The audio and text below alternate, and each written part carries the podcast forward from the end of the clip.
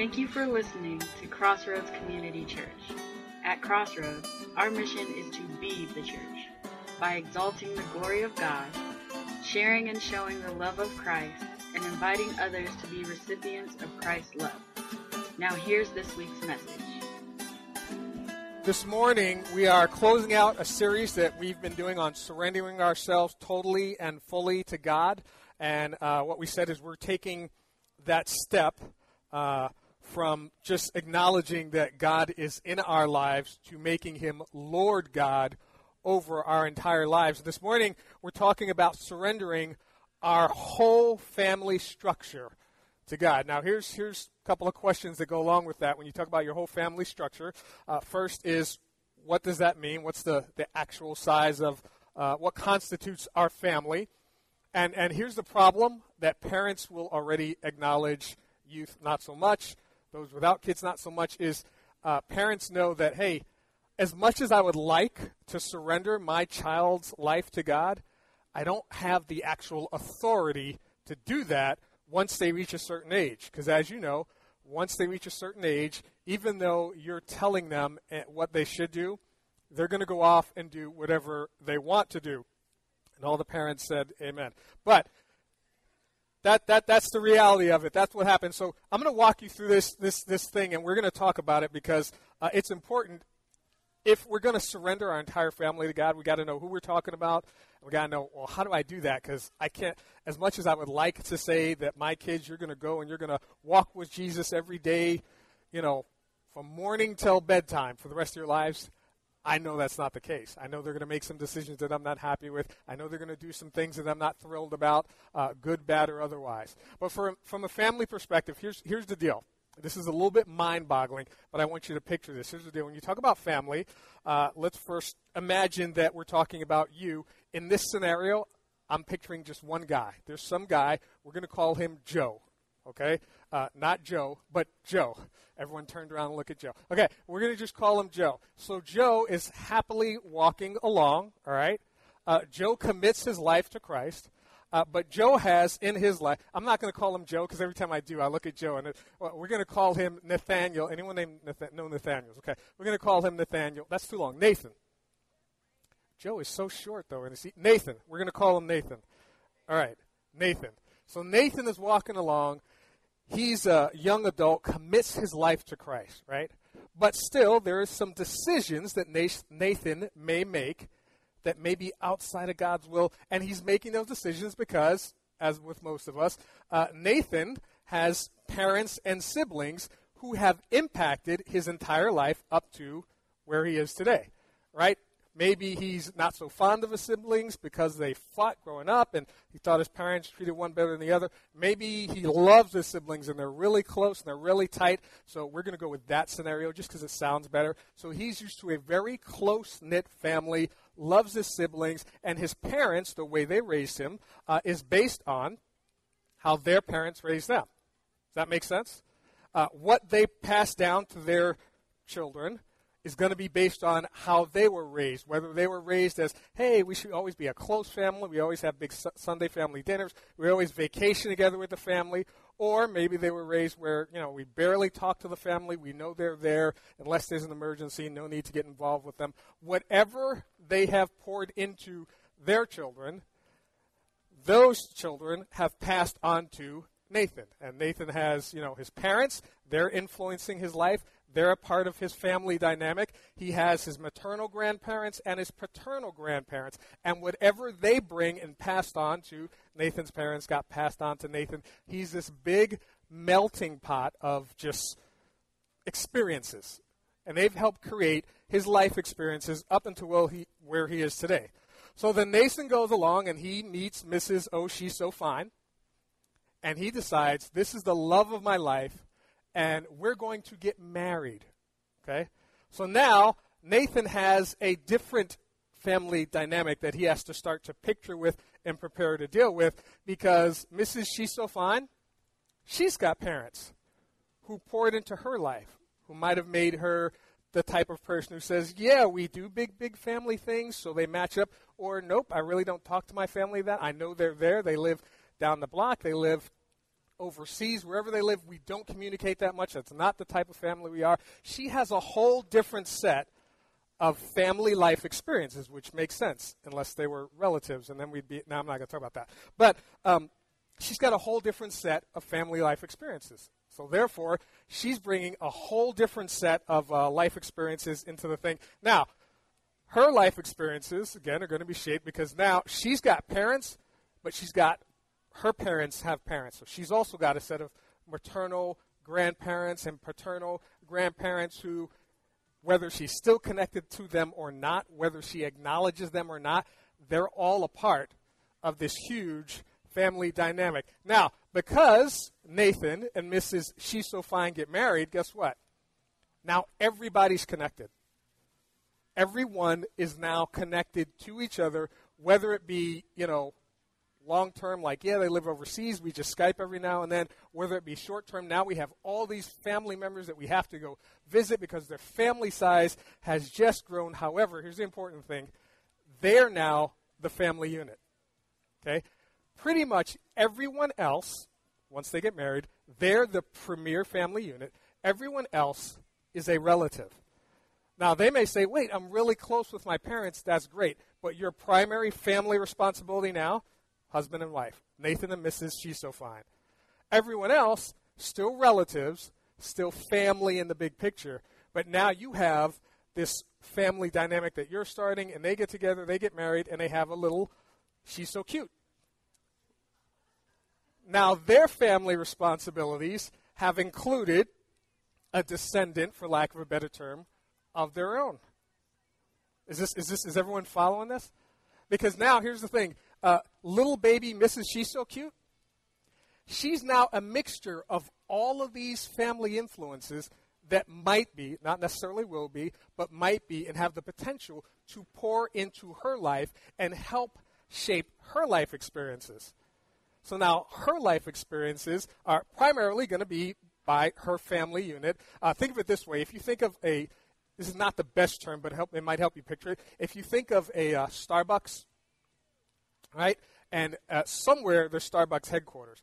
But everywhere else, there's a little Starbucks franchise that is an offset of the original. In the same way, somewhere there's an original grandparent, great grandparent, great great great grandparent, somewhere probably overseas somewhere, that if you flow down the line has started these little family units that then have started another little family unit that then have started another little family unit.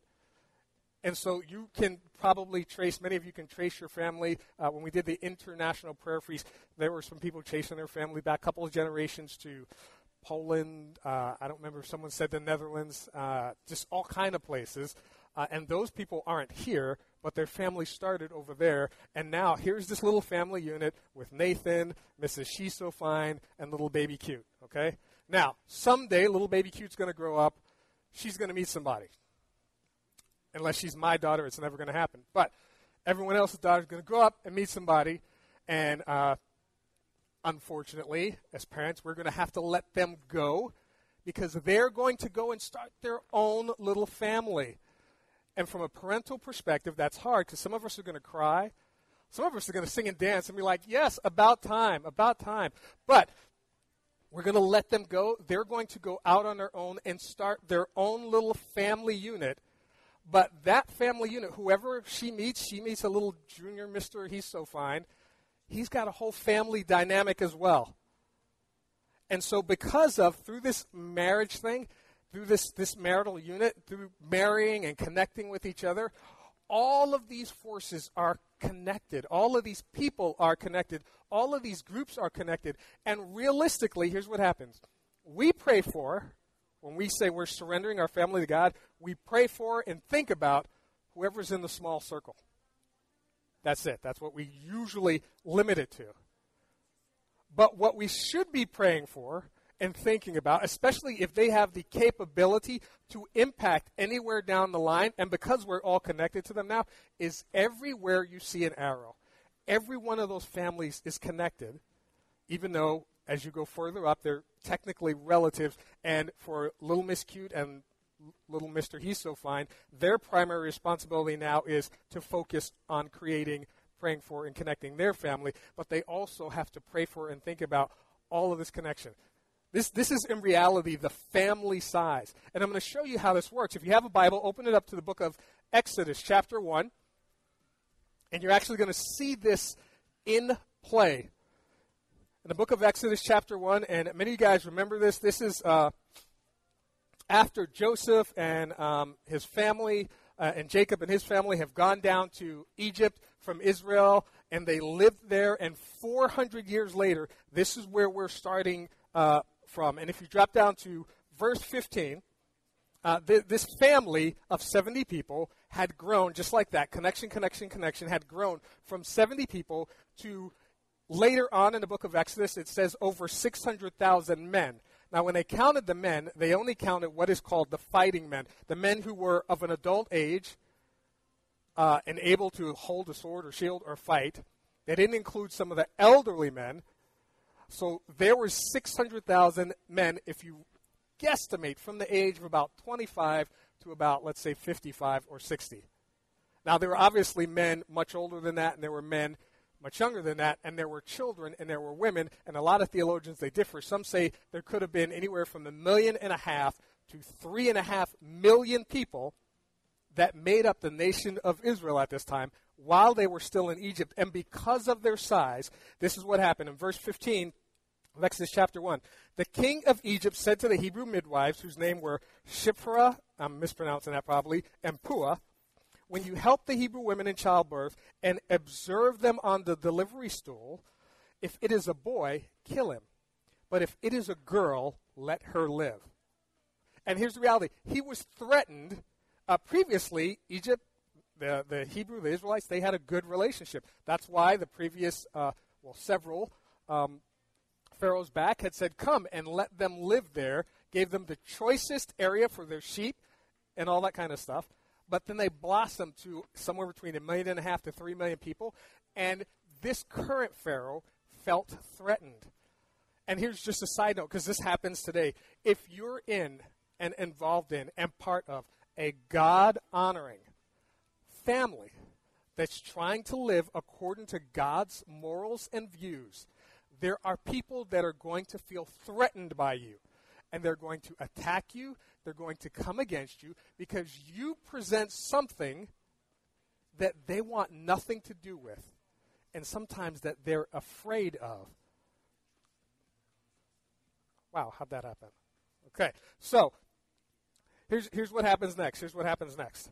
All right? Verse 17 The midwives, however, feared God and did not do what the king of Egypt summoned. The mid, oh, excuse me. What the, let me start. The midwives, however, feared God and did not do what the king of Egypt had told them to do, and they let the boys live. So basically, instead of killing the males, like he said, because he was trying to cut off the population explosion, they said, hey, you know what? We fear God more, and we're going to let these guys live. And they did. And this is what happened. This, that's, that is a picture of surrendering your work life, like Stephen was talking about last week, to God. I'm not going to do something that's morally wrong that goes against God's code just because an employer tells me to, or a government tells me to, or anyone tells me to. I'm going to submit myself and surrender my work life to God. And drop down to verse 20. So God was kind to the midwives, and the people increased and became even more numerous. And because the midwives feared God, he gave them families of their own. When you do the right thing, then God honors that and God blesses that. Jump over to chapter 2. Now, here's what happened. I'm going to read this straight through. Now, a man of the house of Levi married a Levite woman, and she became pregnant, gave birth to a son. When she saw that he was with a fine child, she hid him for three months. I want to just underline that. She hid him for three months. But when she could hide him no longer, she got a papyrus basket for him and coated it with tar and pitch. Then she placed the child in it and put it among the reeds along the bank of the Nile. His sister stood at a distance to see what would happen to him. Now, here's, here's, here's the reality because that's, from a parenting perspective, that's pretty much our role. There's going to come a, a point in our kids' lives when we can't protect them any longer from the influences of people at school, from MTV, from, from, from everything that's going on in the culture we won't be able to step in and intervene. We can have a say, but we don't have the authority to stop and pull them away. There's going to come a point where we can't do anything else. Verse 5 Then Pharaoh's daughter went down to the Nile to bathe, and her attendants were walking along the riverbank. She saw the basket among the reeds and sent her slave girl to go get it. She opened it and saw the baby. He was crying, and she felt sorry for him. This is one of the Hebrew babies, she said. Then his sister asked Pharaoh's daughter, Shall I go and get one of the Hebrew women to nurse the baby for you? Yes, go, she answered, and the girl went and got the baby's mother. Pharaoh's daughter said to her, Take this baby and nurse him for me, and I will pay you. So the woman took the baby and nursed him. When the child grew older, she took him to Pharaoh's daughter, and he became her son. She named him Moses, saying, I drew him out of the water. And, and this, is, this is the perfect picture. And I know it, it, Moses is a baby and, and, and there's a decree, but this is the perfect picture of what it means to surrender your family to God because at some point, you're not going to have the authority to tell your children what they can do, what they cannot do. From the get go, you don't have the authority to tell your parents what they can do and what they cannot do. And you better not try to tell your grandparents what they can and cannot do because they don't have that kind of stuff. But here's, here's what happens you have to actually, at some point, surrender them to God, means literally stepping back, letting go, and praying that God, who does have the authority, will take it from there. Okay? That means that although I'm going to I'm going to I'm going to push them out, I'm going to let them go, I'm going to pray daily. I'm going to seek God daily that God, I can't control this 18, 21, 42, 52, however year old but you have the authority to intervene in their lives where I cannot. Because God can change hearts. We can try to change their minds, God can change hearts. And where we step back and surrender them to God, it may be through a harsh time, it may be through a difficult time. And if you read the story of Moses, once he stepped into Pharaoh's house, he was raised and given the best of everything. He didn't suffer at any point. He had he didn't lack for anything. He was pretty much, if you think about it, you know, raised in a Bill Gates house or uh, raised in a Steve Jobs house. He was raised with parents who gave him the best of anything. He was raised as royalty, even though his heritage was being a slave, a Hebrew slave in Egypt. Now, at some point, if you read through the book of Acts, it talks about the fact that he realized and thought that, hey, God is going to use me to reach and to save my people. And I don't know why he thought this, but he thought he was going to have to do it one Egyptian at a time and went out, killed one Egyptian, saw him fighting with a Hebrew, killed one Egyptian, and then when it was found out, he was on the run. He was 40 years old when that happened. He spent 40 years in the desert and then once God said, okay, now you're ready, and, and, and just parents for a minute, uh, I know we have kids that we have been praying for, and it might have been a year, it might have been two years, it might have been 10 years. It might take 40 years for God to sink into them, you need me in your life. All we have to do is not trust them, but trust that God will reach them.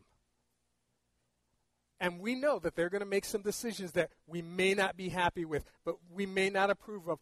All we have to do is trust and keep praying that God will reach them and be there for him. When they come back, when the, when the time comes and they come to their senses and they come back, uh, it, we could stand there with the judgment face saying, I knew it, you were wrong, this was going to happen, glad you came to your senses. Or we could be like the, the father and the prodigal son's uh, account in, in Jesus when Jesus tells that parable we could stand there with open arms saying, Welcome home. Everything is ready for you. You're still a part of this family. And I love you more than you can ever know. And somebody turn off that screen. It's very distracting. okay, so um, uh, here's what I'm going to do. Uh, a lot of the family issues that we deal with, sometimes they're a little crazy. Uh, sometimes they're hard. But sometimes, if we could just take a step back, because I know this is, when it comes to talking about family, it, it, it, drives us crazy. Sometimes it drives a stake through your heart. Sometimes it's very painful. But sometimes, if we just take a step back and look at it in another perspective, It's actually pretty funny if you look at it. So here's what I'm going to do I'm going to play a video, uh, get your mind set for the next phase, and then we'll continue in just a minute.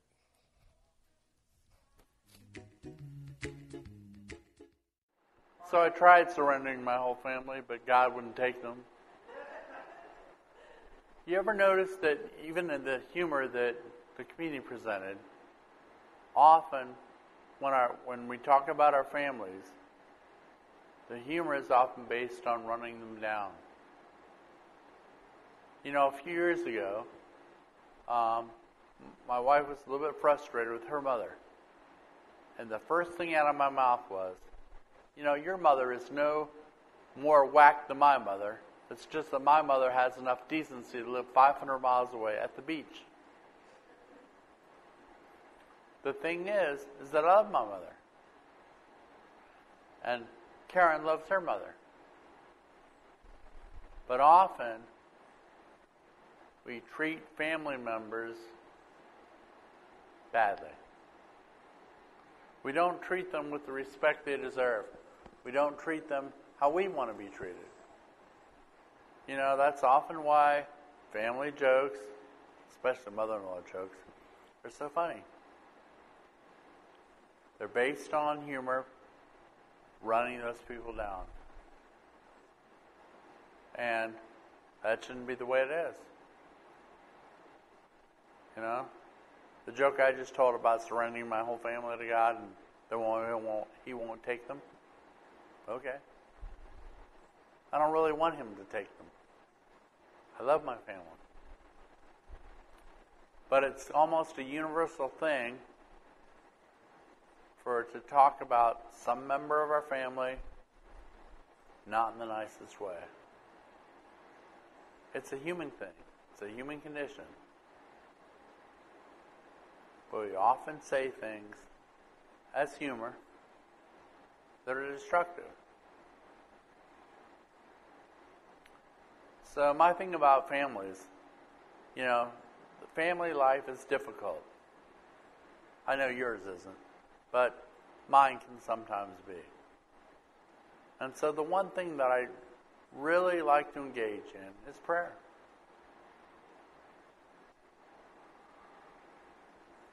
And um, and first First Thessalonians, I can barely see that. Five seventeen says, "Pray continually." In the NIV, pray without ceasing. King James version. In the Amplified version, be, I'm sorry, unceasing in prayer, praying perseveringly. That's a hard word to say. Perseveringly. The point is that you're always supposed to be in prayer. Always. You know, it should be part of your family life. Is it, do you pray together as a family only at meals? You know, you, you say grace. There's a TV show called Duck Dynasty. How many have seen it? All right, several of you. The thing is, is that at the end of each show, they show the family saying grace, and it's a pretty meaningful prayer. You know, but that's the common view of family prayer in the world. You know, you're leaving, you're, you and your family, or somebody in your family is leaving the house. Can't you take a few seconds to say a quick prayer with them? Pray for their, for you know that they make it where they're going safely. Pray that their life will be effective, the people they meet. You know, it doesn't have to be a long prayer, 30, 40 seconds. God knows what's on your heart. He knows what you mean. There's a um, a litany that says the family that prays together stays together. You know? Um, when something is just on your mind, maybe it's something the other person did that's bugging you, so you talk it out and then you pray about it. Prayer isn't a very effective way to solve problems. God listens. He listens. Pray for a family when you're alone. God, I'm away from my family. Just be with them. You know, it doesn't have to be any long thing. You're just talking to them,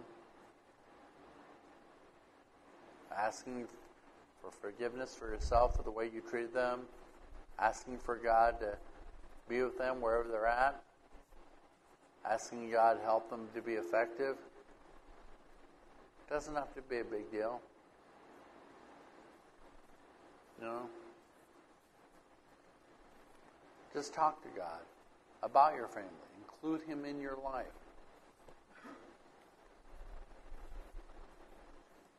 You know, one thing that my there's a few things that my family does. Like there's some shows on TV we watch together. We watch the Pirates and hockey together. My daughter doesn't really like football. I want a paternity test. So, um, you know, but we play Scrabble. There's some TV shows on TV that we watch. But look for something, anything, that your family can do together.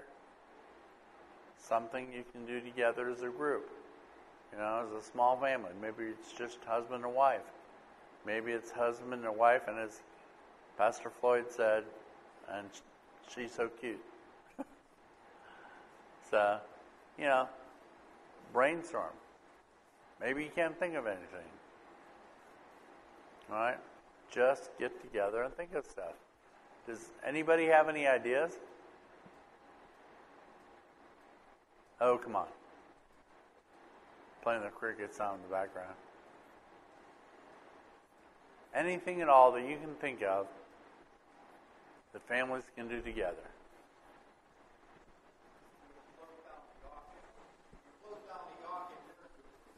There you go. Say it. Yeah. I'd be afraid to do that because my legs would be still on the rope and I'd be at the bottom. It, the bungee would come back up and there'd be my legs. It'd be really bad.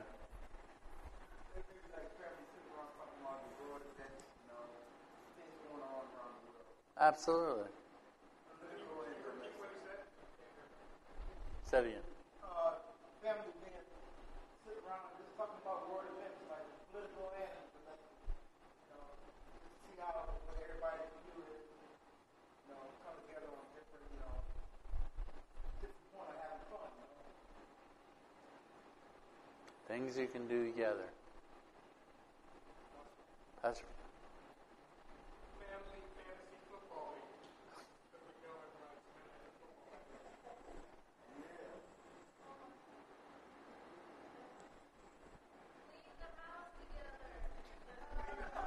Strike that. but that's a good thing. Any housework, outside work, housework, you know, just work around the house together.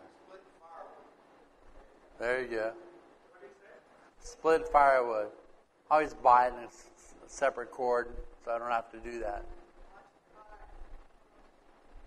Say again? Wash the car. Don't they wash themselves when it rains? Taking a walk together.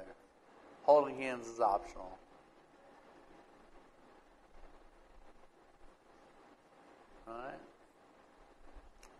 Just things you can do together as a family. And from these, you know, few items that we've talked about, you can think of things, you can think of additional things. Your family can get together and talk about it and think of additional things. And it doesn't have to be something you do all the time. My in laws um, often in the fall drive up to Sky and drive in the mountains and look at the leaves. You know? So there are things you can do together. I will say, um, I will say this: of the the things, some of the things that you guys shouted out, there's probably more things going through your head right now uh, that you're thinking of. Um, all kind of whether it be games or card playing or or doing something, and I, I love the fact that it doesn't have to be every day doesn't have to be weekly it doesn't have to be monthly it doesn't have to be set in stone because there are no offense, some of the children who are like, we're doing that again.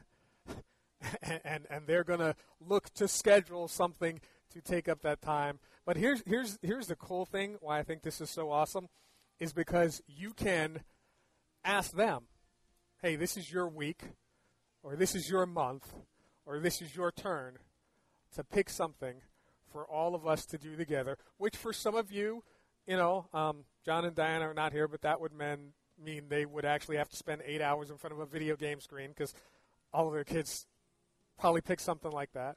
For some of you, it may be trying something new uh, that you've never tried before. It may mean um, horseback riding. It may mean uh, just doing something that's totally different.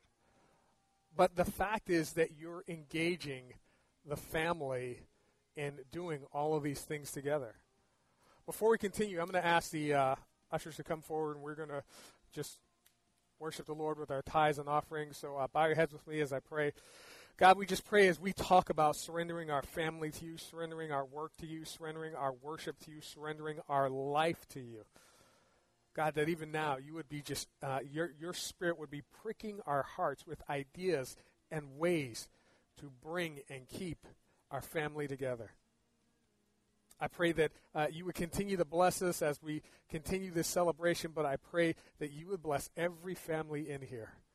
We pray this in Jesus' name. Amen. Amen.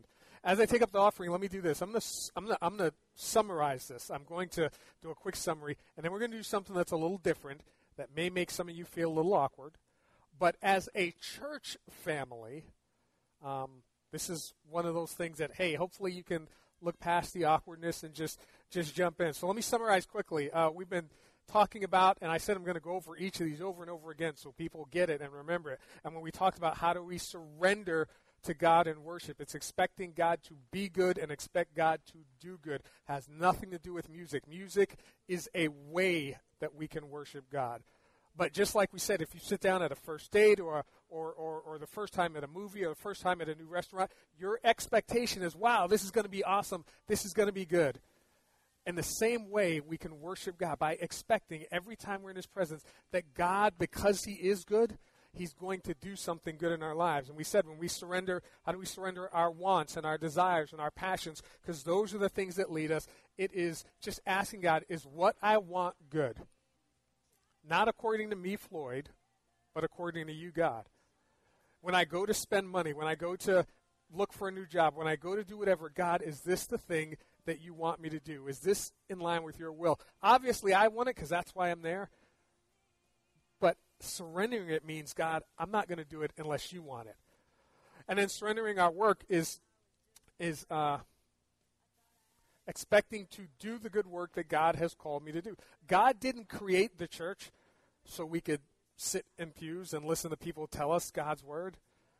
God created the church so we could go outside of the building and share the gospel with people and tell them how good God is. Tell them that God loves them. Tell them that their addictions and, and their brokenness can be healed and restored by a powerful, loving God. But we all have got to go to work. We all, all have to also help out in the community.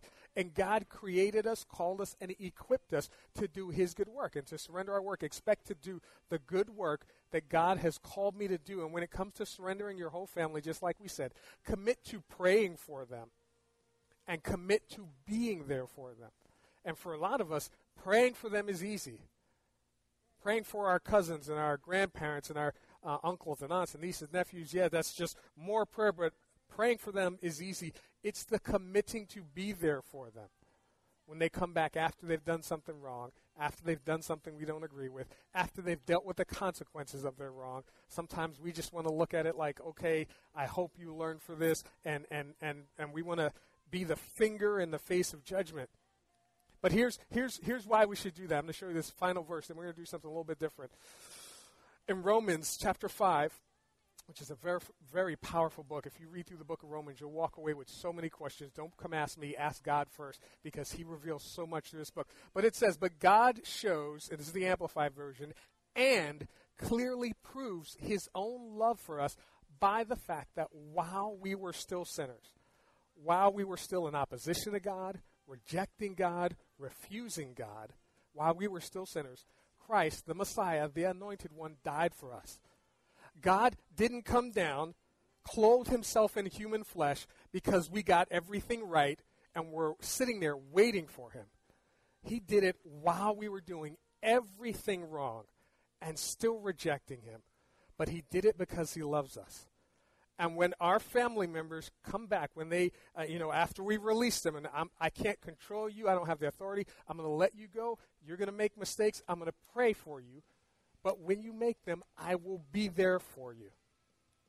I'm not going to encourage the bad behavior, but I'm going to stand by you like God stood by me. And when, you're, when you come back, I'll be here. So here's what I'm going to ask us to do something a little different. We've never done this before. Uh, I'm going to ask everyone to come up by family. And then either Stephen or myself, we want to start surrendering our families to God by praying for every single family here. Now, this is going to be a little bit awkward, and I see some people looking around like, what in the ham sandwich is he talking about? Okay, here's what I'm going to do. I'm going to ask first the, uh, the band to come up. If you guys can come up. And I realize that you guys all have other members of your family here and all that stuff, but we want to come down here for a minute. Andrew, come down here for a second. We want to pray for you as, as and your families together. And then after that, we're going to ask families to just come up one by one, and we'll pray for you uh, together. So I'm going to ask Stephen uh, to pray for these guys. You could come over here. And I'm going to ask you to bow your heads with me. And help them to live such with their own families, that family members that they have that are unsaved will learn about you. In Jesus' name. Amen. Amen. While the band goes up on stage, I'm going to ask uh, where they Karen and Victoria to come up, and I'm going to pray for Stephen's family, and then I'm going to ask you guys to just come up. If you're here by yourself or your family members up on stage, we're all family. Come up with someone, and we want to pray for all of you guys. So I'm going to start praying for Stephen's family, and then as God leads you. Now, if you're feeling like this is a little bit too awkward for me, that's okay. Maybe this is an opportunity for you to just uh, start praying for your family. But I'm going to pray for them, and I'm going to ask you guys to come on up. God, we just thank you so much for uh, Stephen, Victoria, Karen. Thank you for the blessing that they are in our lives. We pray that your hand would be upon them. We pray your blessing upon them. We pray that you would continue to make them a strong, God honoring family who loves you and cares for you and wants to tell others about your amazing love. And we pray this in Jesus' name. Amen. Amen. Now, as you feel led, come up and uh, you can either come over here to me or you can head over there to Stephen because we're just going to spend some time praying for you guys as families. Just go head over to Stephen. Now, I'm going to ask Christy to come up. I'm going to ask Stephen to pray for us, and then we're going to uh, wrap this all up. Now, I hope that didn't feel weird to anyone. That literally should be the norm, where we, as a church family, the body of Christ, called together, called from where we are into a public place to be a powerful manifestation of God's presence on the planet, that, that should be normal. Uh, and hopefully it will be more normal where we publicly are okay praying with and for one another. So I'm going to ask you to bow your heads and ask Stephen to pray for us. Now, I'm going to ask you to bow your heads one more time because I just want to pray for all of us before we're gone. We were going to sing, but uh, let me just pray. God, we just thank you for every person here, and even those that aren't here, that you have brought into our family. We thank you that we're connected by more than community or streets or roads, but we are connected by the powerful blood of your Son, Jesus Christ. God, we pray that we would never forget that we have the opportunity, the privilege, and the blessing that we did not earn of ourselves to be a part of the most powerful thing in creation on this planet, the church that you created.